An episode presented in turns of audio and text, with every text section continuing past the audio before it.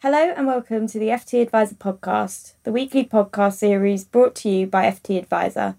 Each week, we will be joined by guests from the financial services world to discuss the most pressing industry issues.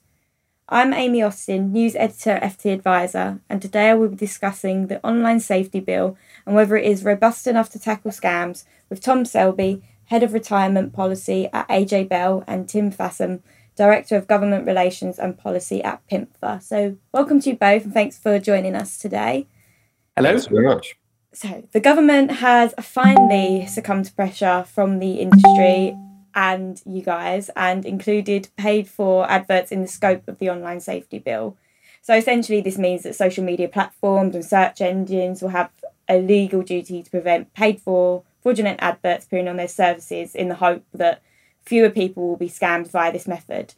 But my kind of main thinking around this is it too little too late and does it go far enough? Um, so both. I thought we could just like start by discussing why it was important to include these paid for ads in the bill. Um, and Tim, do you want to start with you because I know that PIMFA has been a right driving force in this. Yeah, I mean we've been been really proud to um, play a role in a coalition of other trade associations, uh, industry partners, companies, trade associations, regulators, um, you know, pretty much everyone involved in financial services agreed on this and the need to do something in, uh, to to deal with these problems because actually many firms and even the regulator themselves have really struggled to deal with uh, fraudulent content across uh, social media. So for PIMFA members have had clone uh, websites where people have pretended to be them, have had individuals on Instagram, Facebook pretending to be uh, advisors. And they found there was very little they could do. One member firm said it took them six weeks to have a, uh, a clone website that was being actively advertised by Google taken down. And in that six weeks, those potential customers have had a terrible experience. They may have lost significant amounts of money. Uh, and the people that are there to protect customers, be that the regulator or the firms themselves, just had no levers with which to, to deal with the problem. And despite talking to many of the tech platforms uh, and having a lot of warm words, uh, not enough was being done. And it was absolutely vital that these customers protected mainly to to protect them and stop them uh, losing losing money, but also to protect the reputation of the sector, so that people know that they can engage safely with financial advisors, wealth managers, and trust the, uh, the the the kind of ways that they find them, be that through through ads, social media, etc. They know when they hear from a financial advisor that that it is a genuine uh, advisor, and they don't have to be overly uh, worried and concerned about that. Sure. And Tom, what are your kind of thoughts on this? Were you happy to see this happen? Yeah, I think it's a it's a very positive development. You're right. It's a it's been a, it's been been a long a long time coming, and actually we we saw that with um, uh, I, I, was heavily involved in the the debate around pension scams and cold calling, and we we saw that with with that particular debate as well, the government was was quite slow to react to the risk of scams. Now, I'm I'm not sure why why that is. I'm not sure if there's a certain perhaps a blind spot there for um, for governments in terms of uh, uh, ad- acknowledging that scams are serious and do cause um, serious harm to people in lots of ways, both financial and um, and psychological. Um, I guess in, in terms of the online safety bill, it's important to I guess to acknowledge as well the the context of that bill. Um, so financial scams are obviously incredibly important and obviously cause huge amounts of harm to people. And I think this is a, a big step in the right direction to holding online platforms accountable because that's where a lot of this activity goes on at the moment. But the the online safety bill is looking at lots of lots of different things. So you're looking at really, really awful crimes like things like revenge porn and hate crime, um, the sale of drugs and weapons, um, sexual expo- exploitation, things like that. So I, it, I was always frustrated that um, paid for advertising didn't get the the attention I think it needed, and I think it's right that the government have done it. But I think I, I guess that's the the context of the of the seriousness of the of the crimes that the government are trying to address through this bill, and so you can perhaps see why it wasn't quite up the agenda at the start in the way that it should have been. But I, I think we're in a better place now than than we were when the when the bill was first drafted. And why is it? Do you think that the kind of government doesn't really appear to take scams all that seriously? Because I mean, we had you know the prime minister what I think last month now, mm. um, you know, not include them in the in the yeah. data, and everyone was like, why? Like this is one of the biggest kind of crimes. Yeah, I think it's it's it's. I guess it's less. Um, it probably politically, um, it might be seen as as less appealing to to tackle scams. So having more bobbies on the beat um, is probably a clearer political message than tackling online paid for advertising and scams. Um, so I think that's part of part of the challenge. I think there's a sense that there's only so much you can do as well. And um, so I think we found during during that cold calling campaign, again, for example, there was often a pushback that this won't stop scams altogether. People are still going to lose money. And um, the argument, the fairly obvious argument was, well, clearly you need to do everything you can to make it as hard as possible for scammers to um, to to to do their business and to and to defraud people. Um, and so I, I, think I think maybe because it's just it's not tangible. I, I suspect it it doesn't quite get the the acknowledgements of other you know physical crimes. Um, I guess, but it's I think it's incredibly important now that this this legislation gets put through Parliament and becomes law as as quickly as as quickly as possible. Because when you think of um, where the country is at the moment um, and some of the challenges facing society and the cost of living crisis, of course, we're, we're, we're likely to see a, a huge jump in financial vulnerability among people in the UK through 2022 and, and beyond. And we know that that's an environment where scammers tend to be tend to be active. So I'd, I'd quite like to see some of the online platforms getting ahead of this legislation and actually looking to protect people now. Clearly, it's going to take time for that legislation to come through Parliament. But there's there's no reason why online platforms can't start to do the work and block some of the damaging advertising that we see at the moment. Sure. And Tim, why um, do you think it's kind of taken us so long to get here? Because I mean, as being one of the kind of main like firms that kind of been like driving this forward. Yeah. What has, so what have been your main barriers to this? So I think there are a few. So uh, as as Tom says, the original legislation was designed to deal with terrorism and um, exploitation, and because of that, the primary government departments that were working on it were the Home Office and the Department of Culture, Media and Sport, who are responsible for digital. And sometimes in government, you just get this problem that if a de- if a issue is outside of the expertise of a particular department even if it's really relevant to what they're doing they don't engage with it because they see it as that's a treasury issue it's financial services it's mm-hmm. fraud mm-hmm. it's for the treasury and that's actually an issue we have in dealing with fraud and financial fraud in the largest possible sense that as a crime it's the responsibility of the home office um, but as a financial services issue, it's it's a responsibility of the Treasury. And any time where more than one government department has to work on something, um, it is always more challenging. I think the other issue is lots of victims of scams do end up getting some of their money back. Not always, but they either uh, because of their bank, their bank pays for it, um, or they um, in some circumstances, uh, it is particularly for investment fraud, it might end up falling on the financial services compensation scheme. And so the government looks at it and goes, well, they haven't had a loss personally. So do we need to worry about it that much?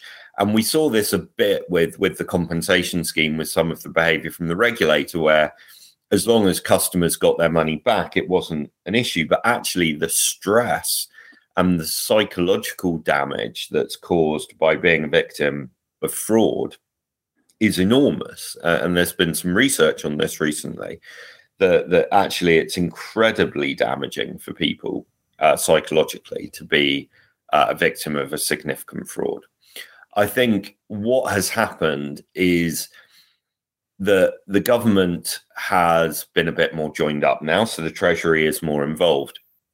I think it's just incredibly powerful when you have the financial services industry, the financial services regulator, and people like Which Martin Lewis all saying that this needs to be done. And that always acts as a bit of a wake up call. But it just took a little while to get all of the right people in government around the table to uh, to think about this. Now it's still not perfect. There's still lots of issues, um, but they have now given us a really great place to start, and they've accepted that argument that actually this is important within this bill, and they need to involve Treasury. They need to involve our industry. And do you think it's kind of come too late? Do you believe this is really going to be a barrier to scammers, or do you think? you know, by now they might have seen this coming and would have kind of exploited another loophole. I mean, scammers are creative. They're always looking for ways around. They're always looking for ways of, of, of relieving people from their money. But it is going to be a genuinely important step in terms of dealing with this.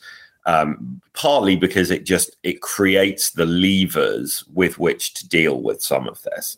Now there are some gaps and there are some problems, but if you look at the growth of, of romance scams on, on Instagram and Facebook, if you look at the number of, of directly fraudulent Facebook adverts, it is going to be much tougher to engage in that kind of activity. And the further these scammers have to go from mainstream channels, the um, the harder it's going to be for them to reach vulnerable people. Because part at the moment of how why they can reach those vulnerable people is if you see a Google ad, you assume it's fine. You assume they've done their due mm-hmm. diligence. Um, if someone contacts you on Instagram with a company logo in their um, in their bio, you assume it's safe and that it's been legitimized. And hopefully, these steps will mean that that is um, closer to the truth in the future. Sean, what do you think, Tom? Uh, yeah, so I mean, clearly, you always you can always have done things sooner, and the quicker things are, are done, I guess, I guess the better, and the more people are protected. Um, but the you know the work that that Tim and others in the industry and Martin Lewis and and, and Which have done is is going to be really important here. And as as Tim says, it's it's about it's about squeezing the opportunities for these scammers to um, to defraud people of their of their money. And we all know that online is where a lot of scam activity happens um, at at the moment. And the the the idea that um, that social media companies and search engines can could profit from those firms advertising on their platforms is is actually quite sickening, um, I think. And the idea that that was going to potentially be allowed to continue um, would have been an awful place to to be. So, yes, it's clearly later than ideally would be the case. It would have been ideal if we'd had this legislation fully in place before the pandemic struck and lots of people felt vulnerable as a result of that. It would be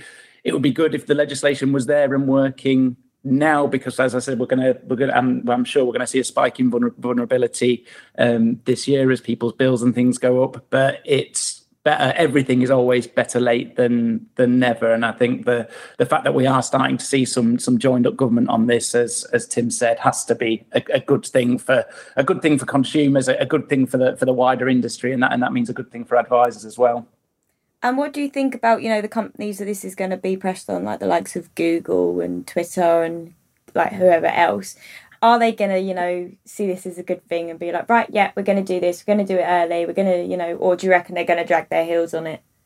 They should. Well, they should do. I mean, it's happening. Um, the companies generally um, are, are are worried about their reputations. Um, yeah, you know, it, clearly those companies could have done things before being pulled to the table through legislation. So it's possible that they'll that they'll look to to drag their heels. Clearly, they're global companies or as well, operating in lots of different countries. So there's there's going to be a challenge through through implementation there. But you, you know you you look at a lot of the the messages that have been coming out from the likes of, of Facebook in particular and and others, and there's a real focus on um, doing the right thing and be seen to be a, a good company company that's um, that can be used for social good rather than some of these social bads. And so you you would hope that they would see this as as an opportunity to to clean up their image, I guess, and make sure that their users are protected and feel safe while they're using Facebook or Twitter or Google or whichever platform they're using. So I would hope they would see this as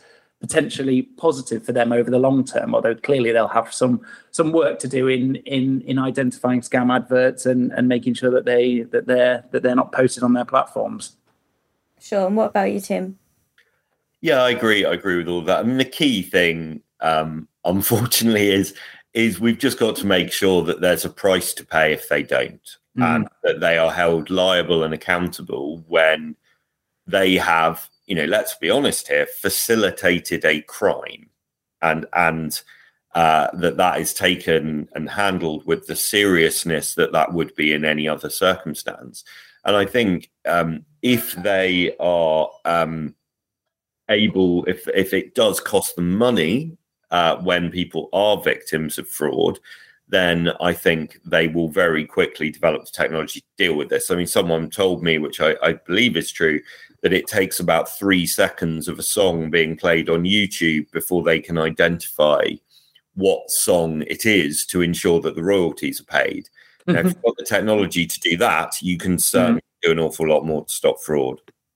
Sure. And do you think we kind of need to go a little bit further, like now? So, like, what's the next step? Now we've got this kind of in the online safety bill. Obviously, we have to see how it plays out, like what the rules are going to look like, etc. But do you think now we kind of need to push more on kind of, you know, kind of educating consumers, being like, right, look, this is how you spot a scam.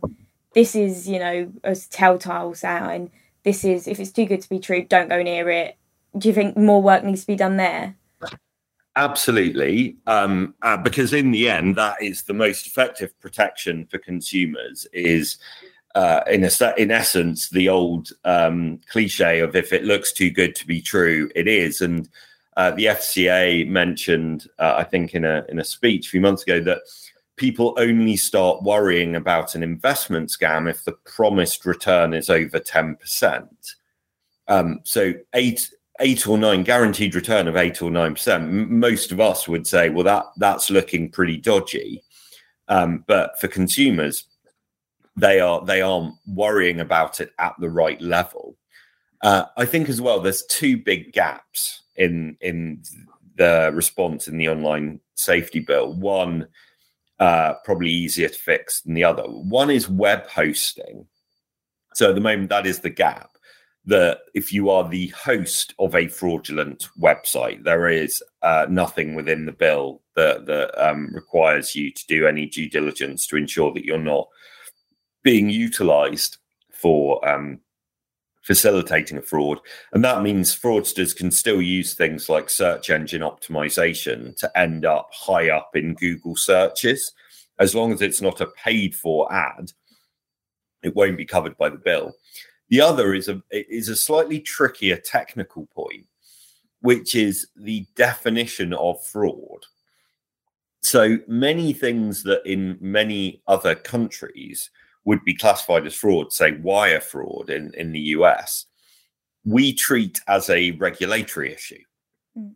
Now, if they are defined under law as in effect a, fa- a regulatory failure. So something like uh, LCF or you know mini bonds, even though many of us will have seen that as a fraudulent ad where they were trying to get people to invest in something that had no chance of delivering the return promised. Technically, within the definition, it is probably not fraud.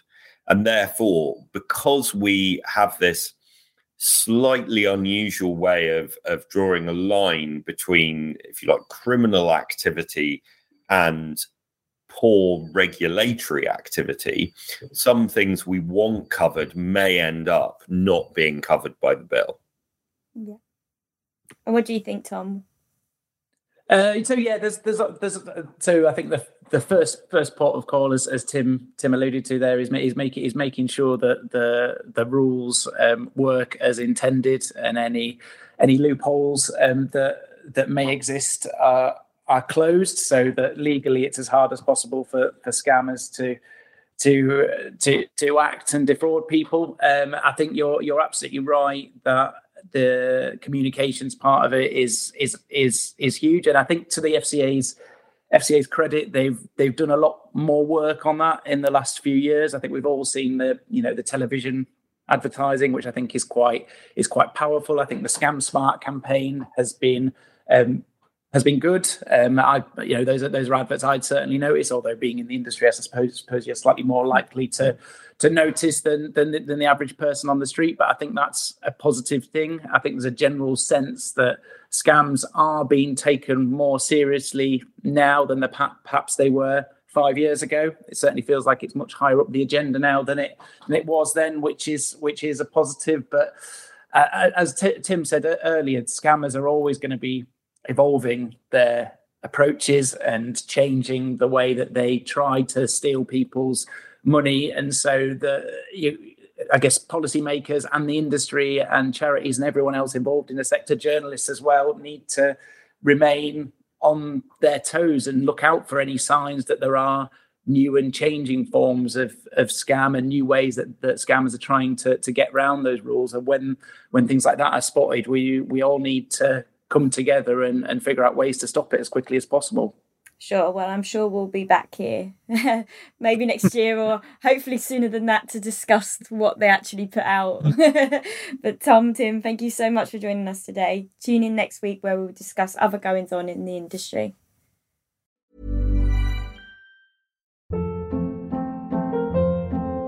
Hold up. What was that? Boring. No flavor. That was as bad as those leftovers you ate all week. Keke Palmer here, and it's time to say hello to something fresh and guilt-free. Hello Fresh. Jazz up dinner with pecan-crusted chicken or garlic butter shrimp scampi. Now that's music to my mouth. Hello Fresh. Let's get this dinner party started. Discover all the delicious possibilities at hellofresh.com.